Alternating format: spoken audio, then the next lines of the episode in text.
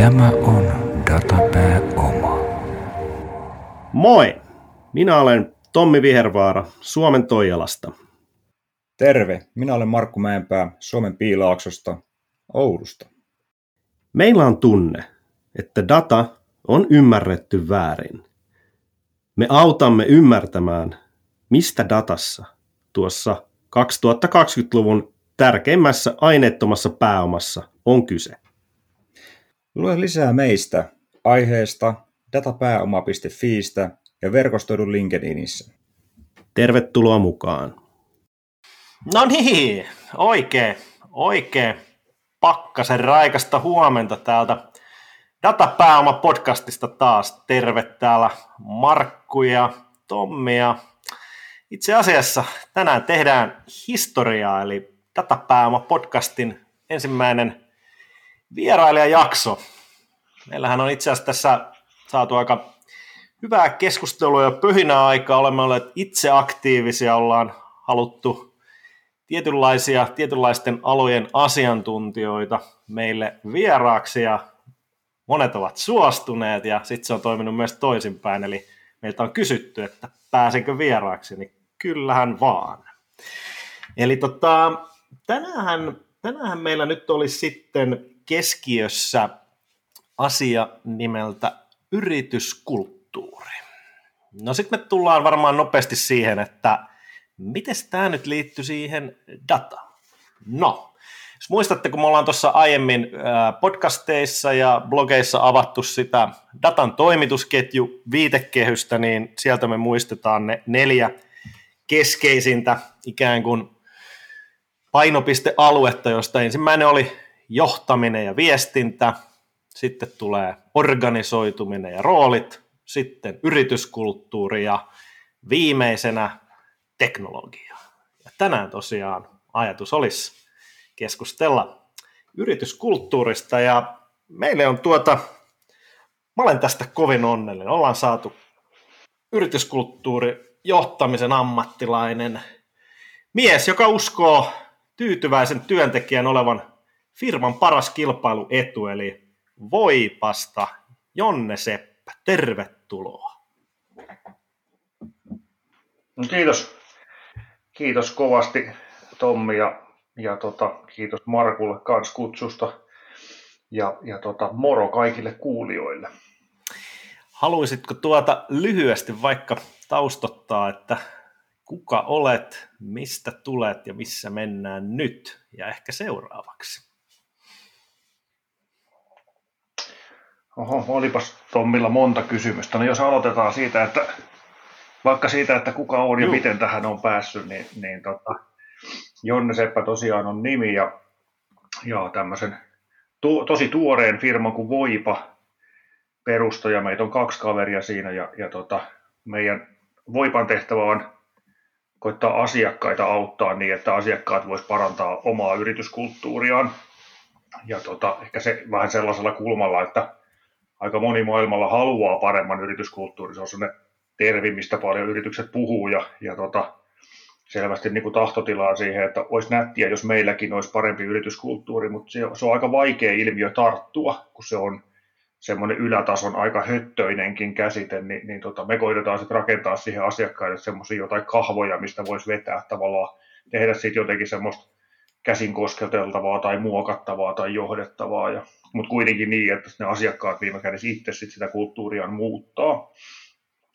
Ja tota, miten tähän on päästy, niin, niin tota, mun taustat on tuolla ICT-maailman henkilöstöhallinnon ja, ja tota, liiketoiminnan johtamisen hommissa, eli Solitassa, ja siellä touhusin pitkän siivun yritysten parissa, ja, ja tota, sitten kun niistä hommista jättäydyin pari vuotta sitten sivuun, niin tuntui, että aika paljon oli niin kuin semmoinen kasvuyrityksen arki ja niin kuin hyvin modernisti johdettu yrityksen arki opettanut. Siinä oli paljon oppinut itse matkan varrella siitä, että, että mitä se yrityskulttuuri on ja mitä se voi olla. Ja, ja tota, paljon oppinut hyviä asioita, tehnyt totta kai itse myös hölmöjä juttuja, niin sitten rupesi pyöriä semmoinen ajatus päässä, että, että voisikohan niillä omilla opeilla että voisiko niillä olla arvoa muille, että tavallaan sitä auttamisen näkökulmasta lähti sitten voipa liikkeelle, että uskotaan, että ne kokemukset, mitä niin kuin ollaan solita-aikana hankittu, niin kuin, kun se oli kuitenkin tosi voimakkaasti niin kuin kulttuuriyritys, niin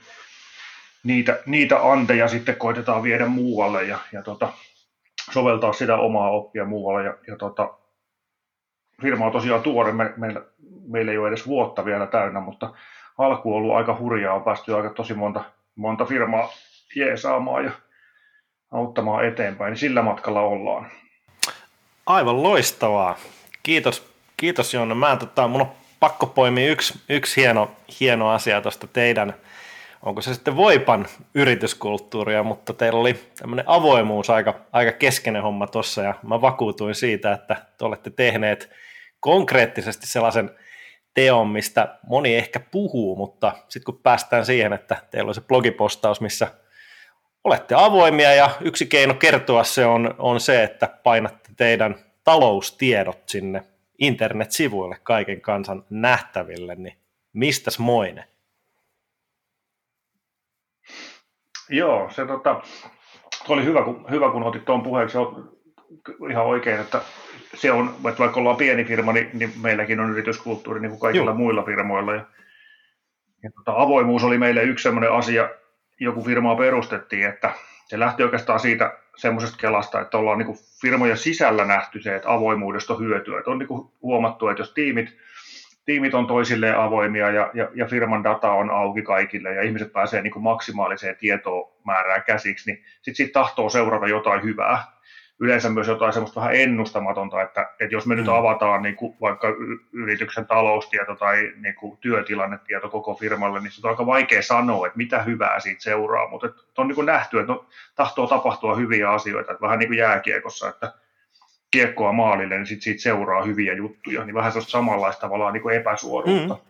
Ja sitten ruvettiin kelaamaan sitä, että kun firmojen sisällä on niin kuin aika selvä se, että no jotain hyvää seuraa, kun ollaan avoimia, niin sitten sit ruvettiin miettimään, että firmat itse asiassa on keskenään tosi sulkeutuneita, että se avoimuus jotenkin rajoittuu firmojen mm. sisälle, ja ajateltiin, että me voitaisiin koittaa tavoitella niin kuin poikkeuksellista avoimuutta ja vähän sillä ajatuksella, että uskotaan, että siitä seuraisi jotain hyvää, ja ei, ei tiedetä vielä, mitä hyvää mm. se olisi, mutta ajateltiin, että otetaan sitten tavallaan samat ajatukset kiinni, mikä firman sisällä toimii. Mm ja siitä on sitten muun muassa niin kuin seurannut semmoisia niin arkisia juttuja, että tosiaan niin kuin Tommi sanoi, niin meidän, meidän tota, taloustiedot, kuukausittainen laskutus ja omat palkat ja muut kulut on niin kuin nä- näkyvissä firman web-sivuilla ja samoin on meidän, meidän niin kuin firman kalenteri näkyvissä web-sivuilla. Totta kai aina niin, että niin kuin asiakkaiden salaisuuksia me ei tietenkään mm. paljasteta, mutta sitten on tosi paljon asiaa, mitä, mistä voidaan olla hyvin avoimia, niin koitetaan, koitetaan vääntää sitä potikkaa niin kuin isolle. Siis tämähän on niin kuin loistavalla tavalla, kun tuossa tota, ehkä jo kuulijat ihmettelevät, että miten tämä niin kuin liittyy tuohon dataan. No, ja Jonnehan se sanoi itsekin ääneen, mutta mitäs muutakaan se siellä teidän nettisivuilla, vaikka ne talousluvut ovat kuin talousdataa, ja, ja siitä päästäänkin just tähän aika ihanasti, eli otetaan sitten mikä tahansa muu kuvitteellinen, ei välttämättä kuvitteellinen, vaan tällä hetkellä operoiva yritys, ehkä vähän isompi, niin mikäs, mikäs sielläkään, kun tullaan avoimuuden kautta, niin kyllähän se nopeasti tulee, tullaan siihen, että ehkä perinteinen ja konservatiivisimmat paikat, niin jossain elää kulttuurissa vahvana semmoinen, että eihän me nyt tälle toiselle yksikölle voida näitä näyttää. Ei, sitten kun kysyy vaan sen, että miksi? No kun niin, miksi? No sitten tuleekin ehkä joskus hiljasta, että sitä ei enää osatakaan tavallaan perustella, tai siinä kohtaa, kun ollaan perustelemassa, niin huomataan itsekin, että no ei tämä taida ehkä olla enää ihan 2021. Niin tässähän meillä tulee aika kivasti, kivasti tätä analogiaa tähän. Ehkä vielä ennen kuin päästän Markun ääneen tuosta, niin poimin tuolta sun alku, alustuksesta. Puhuit siitä, että kaikki tavoittelee yri, hyvää yrityskulttuuria ja vähän sanot, että ylätason höttyä, niin koitatte tarjota tällaista kahvaa siihen, että siitä saisi jotain konkreettista, niin tämähän on itse asiassa täysin sama, mitä me tässä Markun kanssa koitetaan tarjota data. Kaikki yritykset, ainakin moni haluaa olla dataohjautuva ja johtaa tiedolla ja näin poispäin, mutta vähän tuntuu, että siitäkin pari sellaista konkreettista kahvaa puuttuu, niin ollaan, ollaan siihen koitettu nyt sitten lähteä tarjoamaan työkaluja. Mutta Markku, otas, otas sä vaikka koppia seuraavaksi. Joo, siis tuossa tavallaan on tuota, mitä Jonne puhui tuossa, niin se, se tuota, klassinen heitto, että yrityskulttuuri on se, mikä tapahtuu silloin, kun kukaan ei katso perään tai valvo. valvo ja tuota, toinen niin tavallaan niin kuin kiteytys tuli mieleen tuosta, mitä sä äsken sanoit. Ja mä tuossa, kun mitä poristiin, poristiin tästä näin asiasta, niin tuota, eikö tämä ole just sitä, että millä saadaan sitä itseohjautuvuutta ja avoimuutta, kun luodaan semmoinen ilmapiiri, missä sitten tuota, ei tarvi, tarvitse valvoa sen porukan perään, että ne tekee niitä asioita, mitä pitää tehdä. Ja tuota, miten sä näkisit tämän niin kuin yrityskulttuuri, tämän ajatuksen sitten niin kuin yrityksen niin kuin, ä, tuottavuuden näkökulmasta, että, että tavallaan jos lähdetään katsoa sen niin kuin päätöksenteon prosessiin, tämän tyyppisiin asioihin, asioista, mistä pitää päättää ilman, että tiedetään ennakkoon, että niistä pitää päättää. Niin, niin tämä avoimuuden lisääminen ja, ja tämä yrityskulttuuri, niin ja me tonne sukellettaisiin vähän syvemmälle, niin minkälaisia ajatuksia sulla herää? No joo, ehkä jos miettii niin kuin yrityskulttuuria niin kuin käsitteenä, niin, niin, tota, niin kuin mä ajattelin sen olevan joku semmoinen tavallaan niin kuin sen yrityksen vallitseva todellisuus, hyvin tavallaan sellainen monimuotoinen ilmiö, että se on niin kuin se, mitä siellä firmassa tehdään töitä, mitä jengi keskenään puhuu, mitä ne ajattelee, miten siellä viestitään, miten johdetaan. Tuolla, mulla niin yrityskulttuuri on tosi leveä käsite ja tosi tavallaan sellainen koko, kokonaisvaltainen ajatus siitä firman toiminnasta, ehkä omissa ajatuksissa tai siitä, mihin niin kuin tavallaan voipa painottuu ja mihin, mihin omakin ajattelu painottuu, niin kaksi semmoista tärkeää kulmaa sieltä yrityskulttuurista itselle on niin kuin hyvä johtaminen, että, että miten voidaan johtaa laadukkaasti ja sitten semmoinen joku työn arki tai työn selkeys, johon nyt vaikka sitten niin läpinäkyvyys ja, ja niin kuin hyvät tiedot ja hyvä ymmärrys liittyy. Että jotenkin kaksi kulmaa itsellä siihen on, että, että johdettaisiin jengiä hyvin ja sitten jotenkin koitettaisiin saada siitä arjesta semmoista ymmärrettävää ja selkeää ja sitä kautta niin kuin tehoja, tehoja irti. Sitten jos miettii, miettii sitä tavallaan niin kuin, ehkä modernia ajatusta, että, että niin kuin, mitä sanoitte, että, että itseohjautuvuus on niin kuin, monella firmalla tavallaan niin kuin tavoitteena ja haaveissa, niin, niin tota, se on mun mielestä tavallaan niin kuin yksi suuntaus yrityskulttuurista. Ja itse ehdottomasti niin kuin sen, sen suuntauksen fani. Ja mun mielestä mitä itseohjautuvampaa suuntaa firma menee, niin sitä enemmän se tarvii dataa ja sen niin kuin tavallaan luotettavaa ja ymmärrettävää ja jotenkin semmoista helposti käsiteltävää dataa. Ja mun se on kauhean looginenkin peruste, että miksi se on niin, että jos meillä on hyvin niin kuin tavallaan hierarkkinen, se on perinteinen firmakulttuuri, jos, jossa niin kuin osastojohtajat ja johtoryhmä niin kuin tekee päätöksiä, niin, niin perinteisesti se rakenne on niin, että heillä on tietoa, heille raportoidaan tietoa ja he kerää tietoa, ja sitten pystyy, pystyy siitä tavallaan niin kuin viisaudesta ammentamaan, ammentamaan päätöksiä.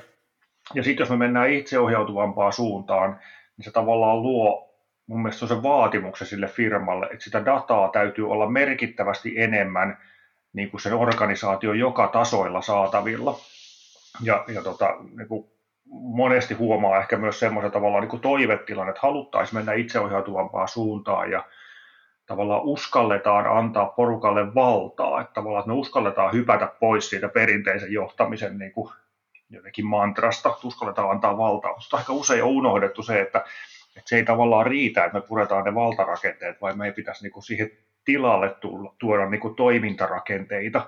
Ja, ja mun mielestä niin kuin hyvät tiedot, hyvä ymmärrys ja avoin data on yksi semmoinen aika perustoimintarakenne, jotta siellä muuallakin kuin siellä tavallaan johdon tasolla voitaisiin tehdä niitä päätöksiä. Että mä pidän sitä jopa vähän niin kuin pelottavana mallina, että, että sanotaan porukalle, että te voitte tehdä päätöksiä, mutta sitten jos ei ole niin kuin työkaluja ja ymmärrystä sen taustalle, niin, niin se se, se ei kuulosta kovin tehokkaalta mallilta. Että tavallaan niin kuin läpinäkyvät, hyvin arkiset, yksinkertaiset tiedot, yksinkertainen data on tosi tärkeää itseohjautuvassa organisaatiossa, koska ei, ei niin kuin monimutkaisesta ja vaikeaselkoisesta datasta ei oikeastaan ole kauheasti hyötyä, kun se on niin kryptistä, että ei se, ei se ohjaa niin kuin arjen nopeita päätöksiä. Että pointti olisi mun mielestä niin kuin itseohjautuvassa kulttuurissa että voidaan niin kuin hyvin siellä tavallisten pulpettien tasolla tehdä arkisia, nopeita päätöksiä, jotka on oikeita. Ja jotta ne on oikeita, niin ne, ne pitää pohjautua niin kuin, niin kuin luotettaviin faktoihin.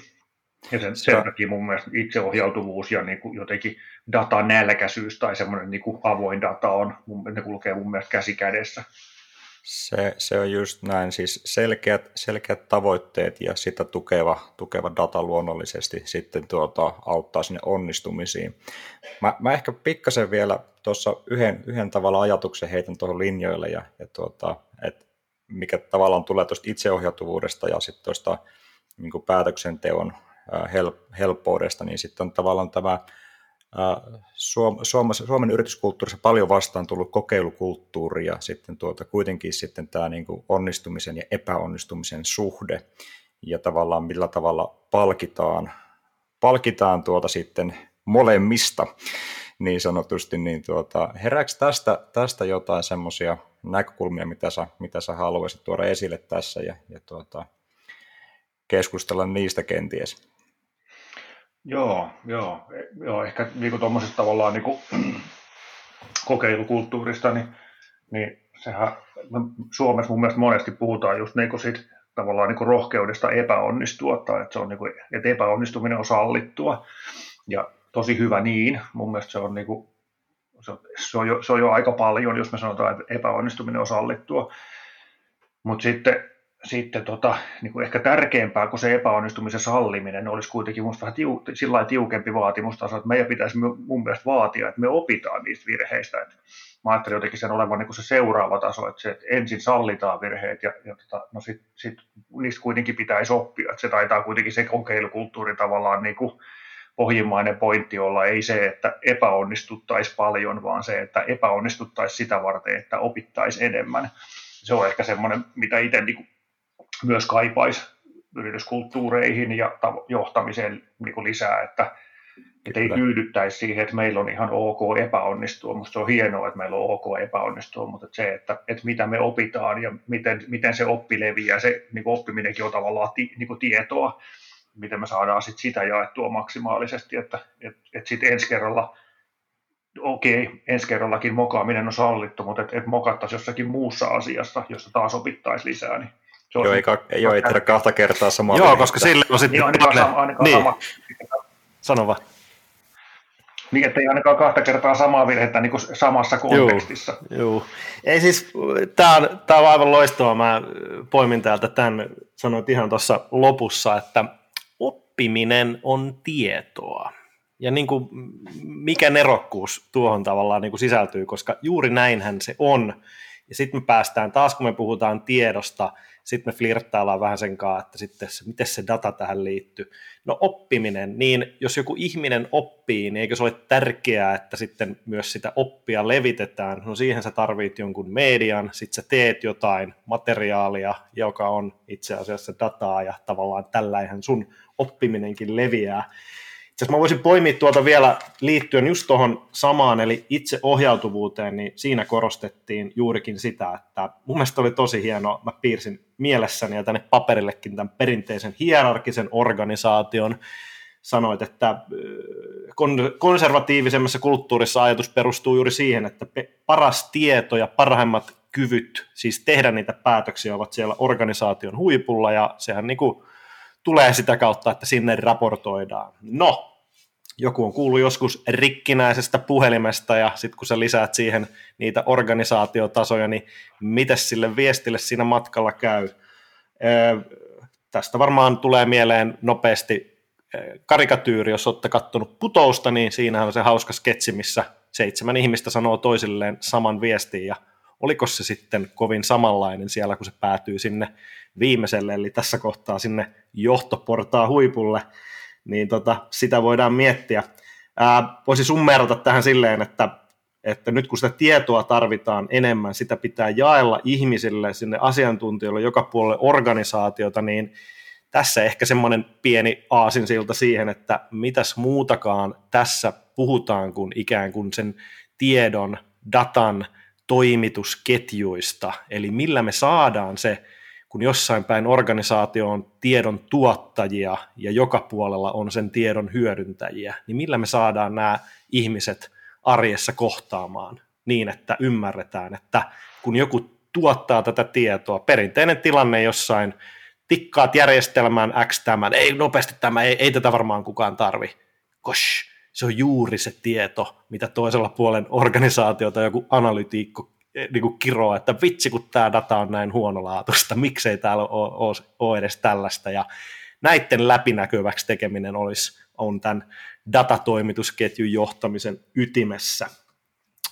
Totta, sallitteko, jos äh, tavallaan äh, ei mennä asiasta toiseen, mutta mua kiehtos ihan pirusti keskustella nyt tässä yhteydessä vähän enemmän tästä organisaatiosta, organisoitumisesta ja äh, organisaation rakenteista.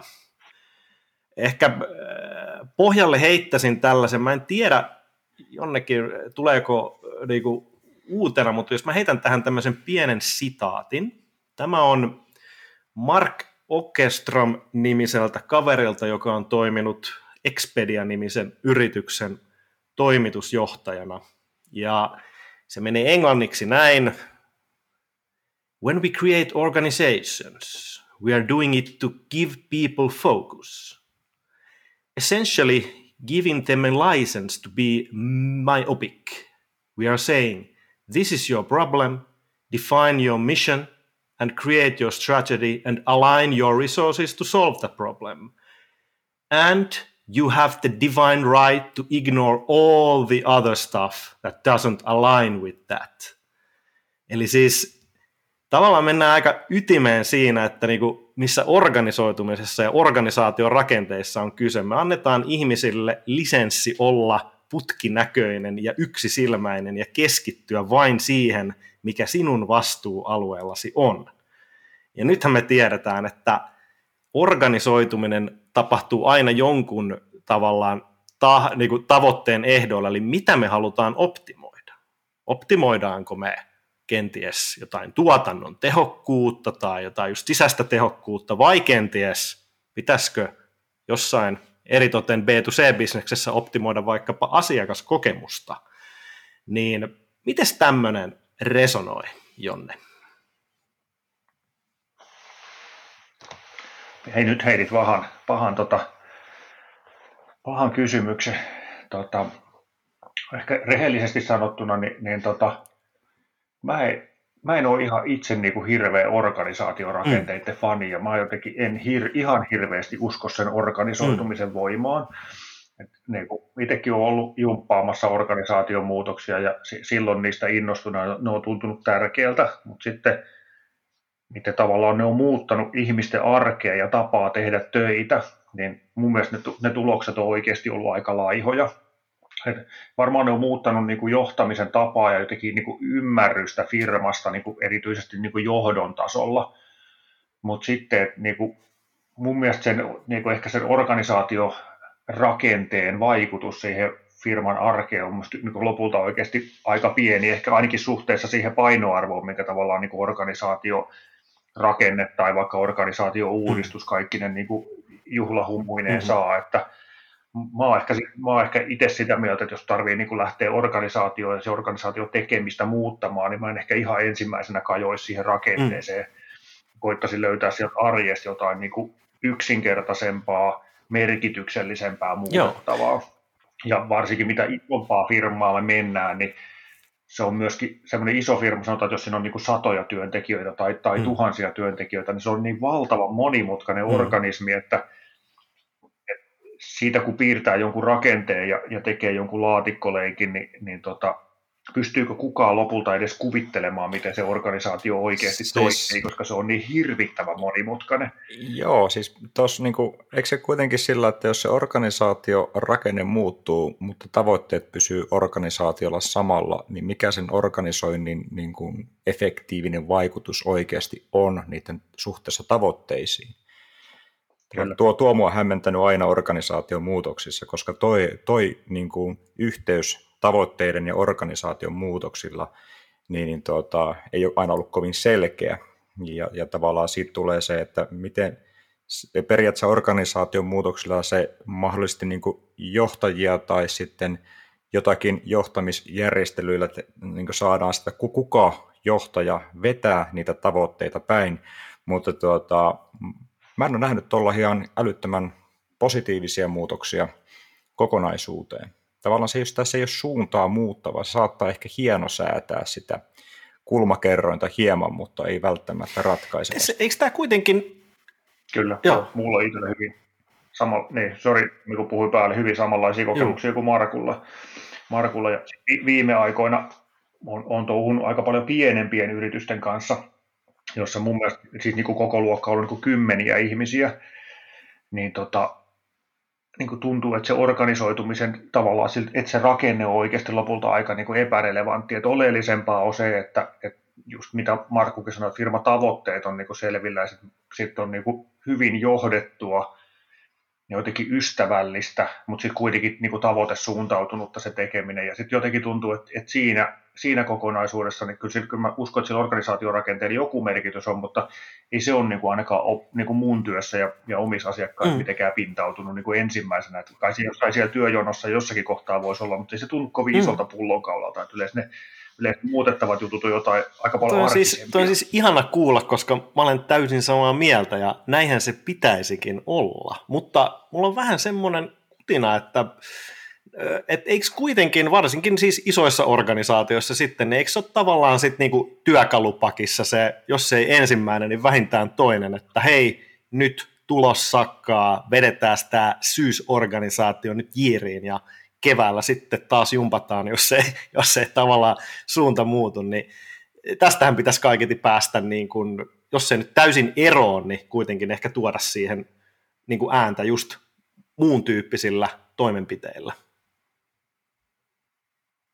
Kyllä, kyllä. Joo, toi oli, toi oli hyvä, hyvä heitto. Sy- no, näitähän, näitähän sattuu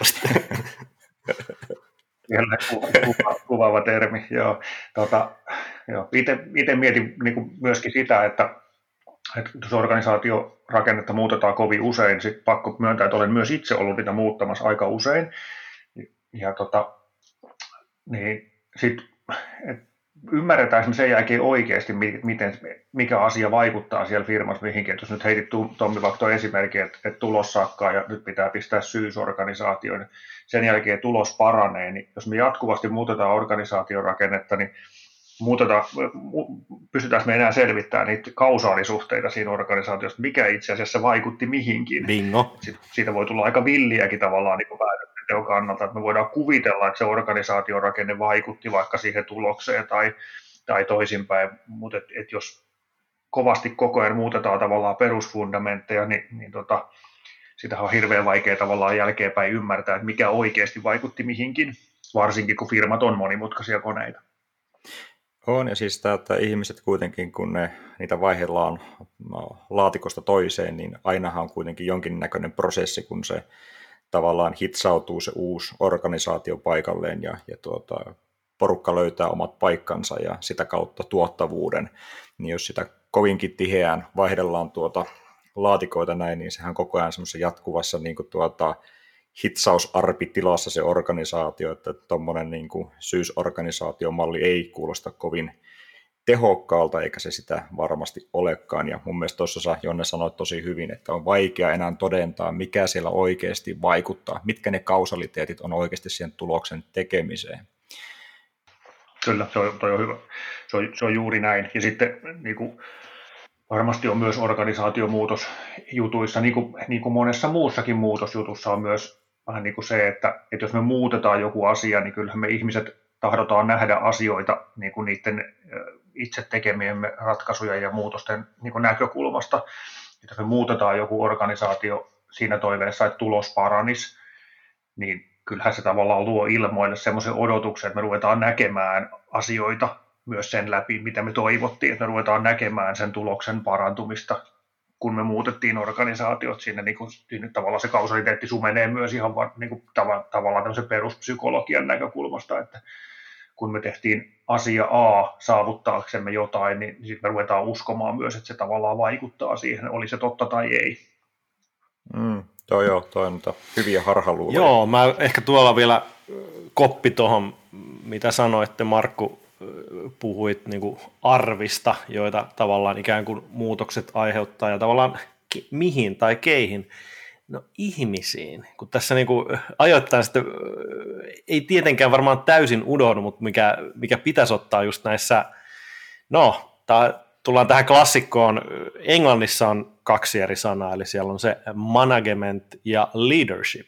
Ja sitten Suomessa, no oliko niille nyt sitten sopivia vastineita, mutta puhutaan johtamista yleensä, niin niin kauan, kun me nyt täällä kuitenkin todennäköisesti hyvin pitkään vielä ollaan keskenämme, kun se tekoäly nyt ei ole ihan vielä kaikkialle levittäytynyt, se ei vie meidän hommia, niin täällä kun ihmisten kesken asioita tehdään, niin tämä ihmisten johtaminen ja juurikin tämä, mitä sanoitte, että silloin kun muutosta tehdään, niin kyllä siinä niin kuin pitää antaa aikaa ja tavallaan ymmärtää myös se, että paperilla on helppo pistää vaikka nyt se organisaatio uuteen jiiriin ja no niin, nyt se on tollainen, toimikaa, niin ei se, ei se taida ihan siellä niin kuin sit aina mennä noin, että se vaatii, vaatii aikaa ja kärsivällisyyttä ja tämänkin tyyppisiä huolenpitotoimenpiteitä.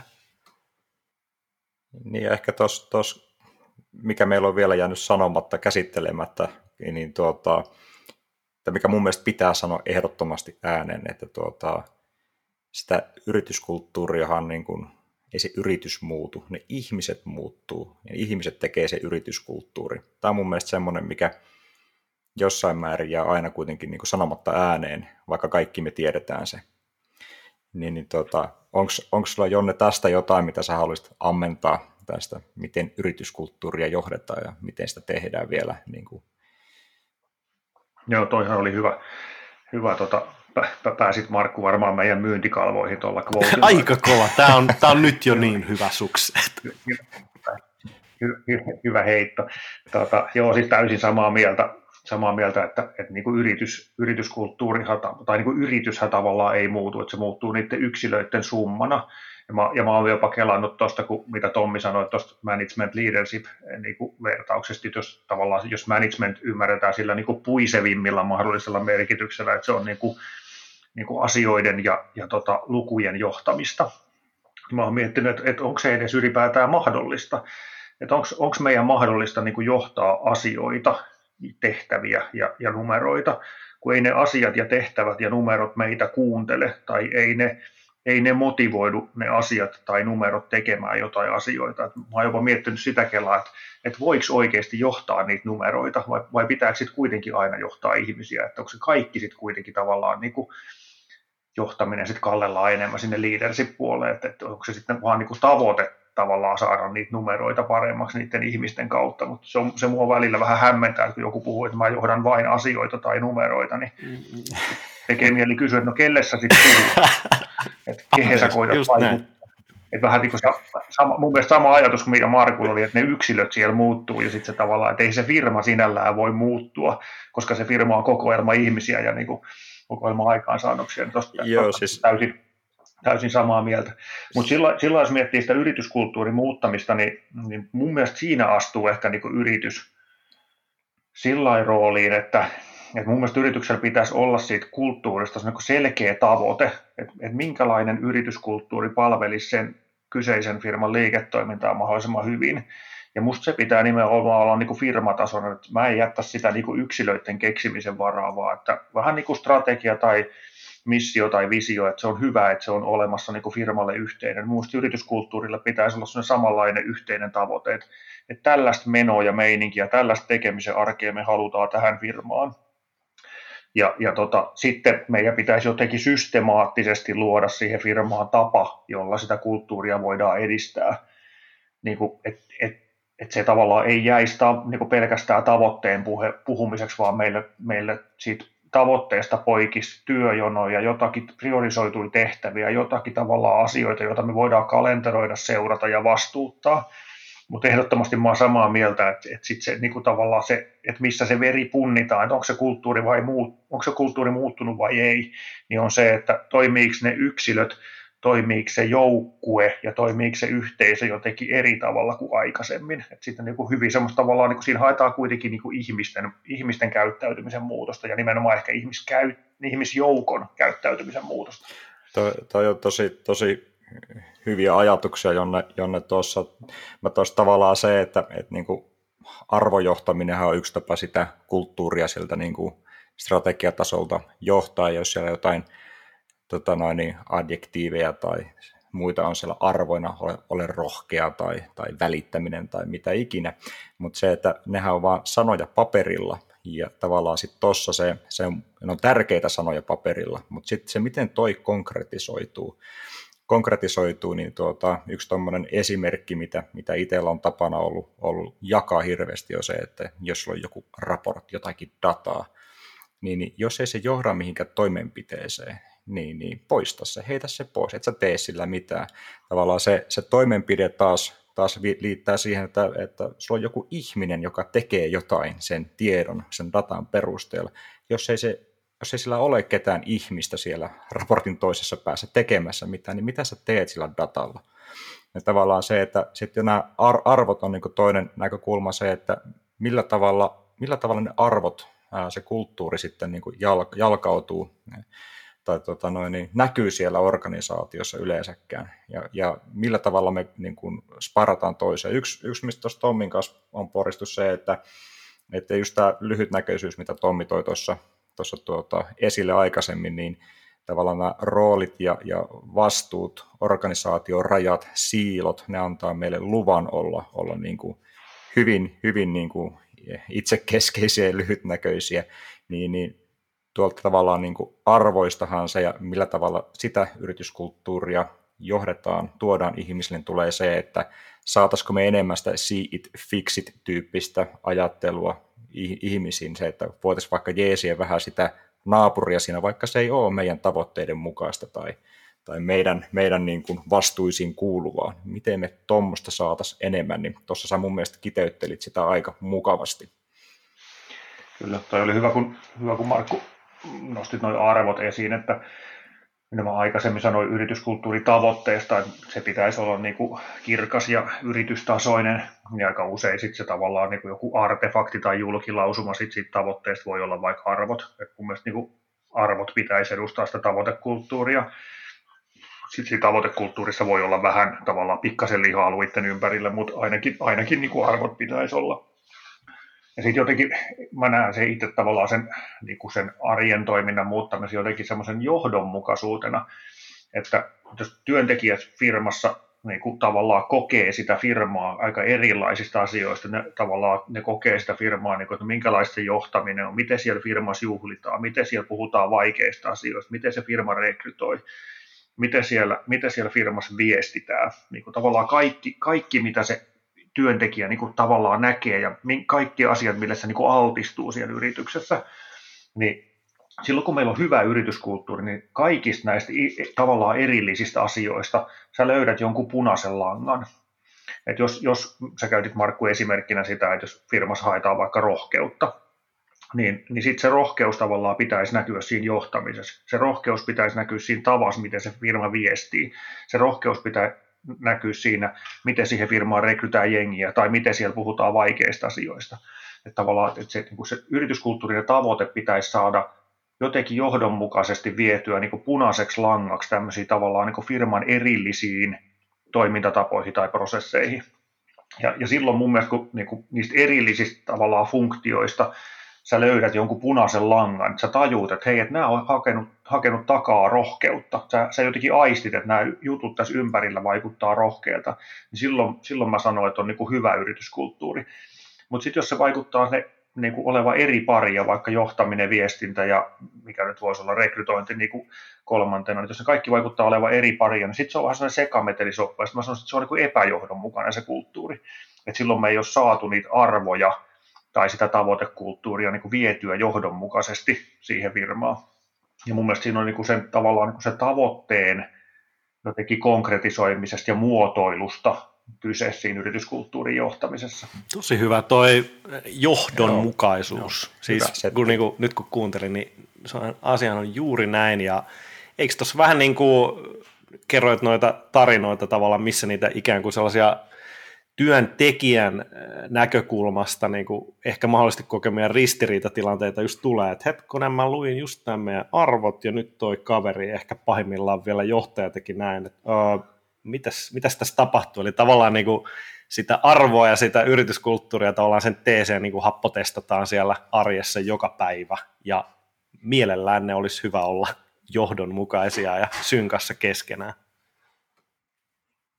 Kyllä, kyllä. Ju, just näin. Ja, ja silloin kun ne on synkassa ja linjassa keskenään, niin sitten sit siinä kulttuurissa on joku koherenssi ja se tuntuu niin kuin vahvalta. Ja, ja tota, sitten taas kun, kun sit puuttuu se semmoinen punainen lanka, niin se tuntuu heikolta, semmoiselta sekametelisopalta. Ja ehkä semmoisen tavallaan niin haluaisi vielä yrityskulttuurista sanoa, että, että mun mielestä ei pitäisi olla niin, että on olemassa joku universaali hyvä yrityskulttuuri, että on joku tavallaan niin tietty, tietty konsepti tai tapa, joka on niin universaalisti hyvä. Vaan mun mielestä se pitäisi aina kelata niin kuin suhteessa se firman liiketoimintaan, että et minkälaisessa bisneksessä se firma on mukana.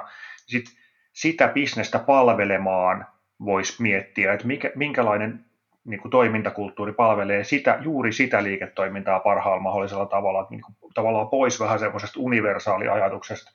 Varmasti on universaaleja periaatteita, vaikka se, että on luotettavaa tietoa ja että ollaan avoimia ja kohdellaan ihmisiä hyvin, mutta sitten ne pohjimmaiset pointit, niin kuin, että mikä meidät erottaa muista, niin sitten mun mielestä siinä kannattaa niin kuin, katsoa sitä omaa liiketoimintaa ja sitä omaa porukkaa ja tavallaan luottaa siihen, että että tässä meidän firmassa, tässä meidän bisneksessä on jotain uniikkia ja tässä jengissä on jotain uniikkia ja koittaa kaivaa itselle ominaisia, ominaisia juttuja. Että pois vähän siitä ajatuksesta, että kaikilla kuuluisi olla säkkituolit ja kaikilla kuuluisi olla firman luottokortti tai, tai, tai muuta. Että semmoiset luotetaan niihin omiin vahvuuksiin. Se joo, siis copypaste-kulttuuri tuli mie- mieleen, että katsotaan mallia jostain ja sitten yritetään kopioida se ja miten se sitten istuu pää- siihen niin kuin, oikeasti siihen niin kuin, henkeen, mikä siinä porukassa on, niin yleensä heikosti. Heikosti mutta tuossa on ihan hyvin, hyvin pointteja. Ei, tota, varmaan tässä aletaan pikkuhiljaa kiteyttelemään ja laskettelemaan loppua kohden. Onko Tommilla jotain, mitä haluat ehkä nostaa tässä kohtaa, tai Jonnella vielä niin kuin ennen kuin tässä sitten pikkuhiljaa laitetaan tämä sessio purkkiin. Aivan loistavaa keskustelua ja, ja tota, hyviä, hyviä ajatuksia ajatuksia purtavaksi kuulijoille. Joo, ei tässä tota, lähinnä harmittelen, että vitsi tässä tuli hyvää settiä, olisi kiva jatkaa, mutta ehkä me jatketaan myöhemmin.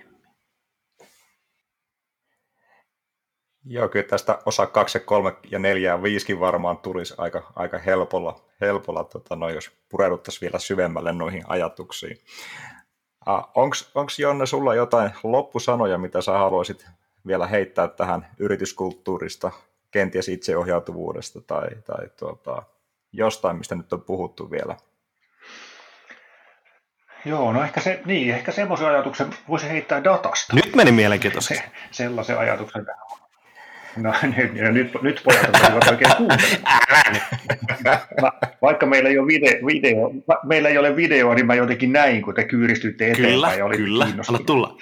Tota, ja, ja tota, on, puhuttu avoimuudesta ja on puhuttu yrityskulttuurista ja, ja tota, vähän liipattu dataa, niin, niin ehkä heittää semmoisen ajatuksen loppu, lopuksi ilmoille, että, että viime aikoina itse olen touhunut aika paljon asiantuntijafirmojen kanssa ja, ja ehkä hämmästynyt siitä, että miten niin kuin pienellä datamäärällä saataisiin merkittävä niin kuin parannus niiden firmojen toimintaa, että, että niin kuin, ihan niin kuin, että jos meillä on mikä tahansa tavallaan asiantuntijabisnes, jos meillä olisi hyvä ymmärrys siitä, että mikä sen firman työtilanne on nyt ja hetken päästä, vähän niin kuin niin, että, että kannattaako tässä ruveta myymään lisää vai pitäisikö alkaa rekrytoimaan, että painetaanko kaasua vai jarrua.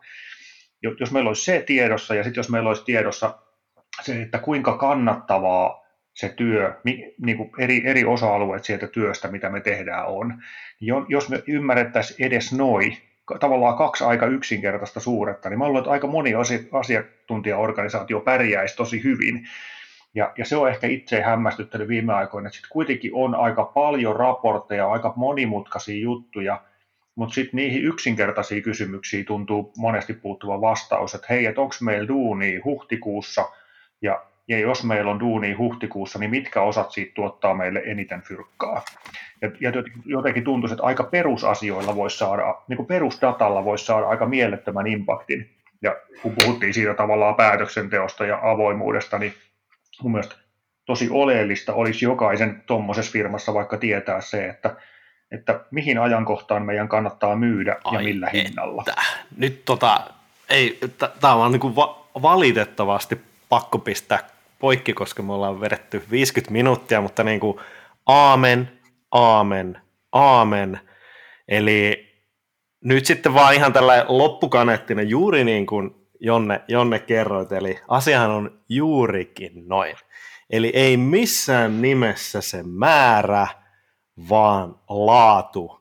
Ja siis tämä on, tämä on nyt ehkä myös semmoinen, mitä me koitetaan tässä oivallututtaa myös myös, että markkinahan on täynnä kaiken maailman big data, öyhöttäjiä, tiedätkö paljon dataa ja sieltä tulee paljon viisautta. No tuota, näinköhän on.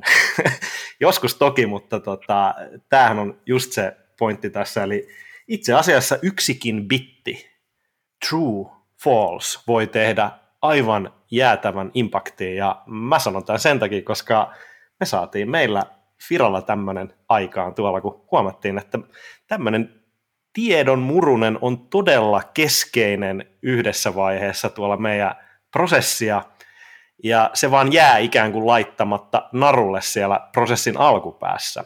Ja sitten se johtaa siihen, että ihmiset soittelee ja kyselee sen tiedon perään. Nyt kun se pistetään systeemiin A ja se sieltä automaattisesti jaellaan kaikkia, ää, kaikille, ketkä sitä tarvitsee, niin huge impact. Eli aivan loistava, aivan loistava loppukaneetti. No niin, hei, kiitoksia Jonne, kun tulit tänne meidän Datapääoma podcastiin ja, ja tuota, oikein loistavaa ja menestyksellistä vuotta 2021 sinne Voipalle. Kiitos kovasti, kiitos kovasti ja oli, oli siistiä päästä mukaan. Tähän ei tuntunut erityisen podcastilta, vaan tämmöiseltä, että et jutellaan näistä teemoista. Siistiä oli olla mukana ja, ja tota, toivottavasti kuulijatkin saa tästä itselleen jotakin. Mä oon aivan varma, että saavat, saavat niin tuota, jäädään kuuntelemaan, minkälaisia palautteita sit saadaan tästä keskustelusta, niin varmaan sinnekin on mukava ottaa sitten kantaa. Oikein paljon kiitoksia ja kuulemiin pysykää kanavilla datapääoma.fi. Löydät meidät LinkedInistä ja tuolta tosiaan kotisivulta ja tosiaan tänä podcastin muodossa ja sitten meillä viikoittain ilmestyvän myös blogikirjoituksen myötä. Eli ollaan yhteyksissä ja tulkaa pellottamaan keskustelua ja verkostoidutaan ja näihin kuviin ja tunnelmiin, niin kiitos ja ensi kertaa. Tämä oli Datapääoma.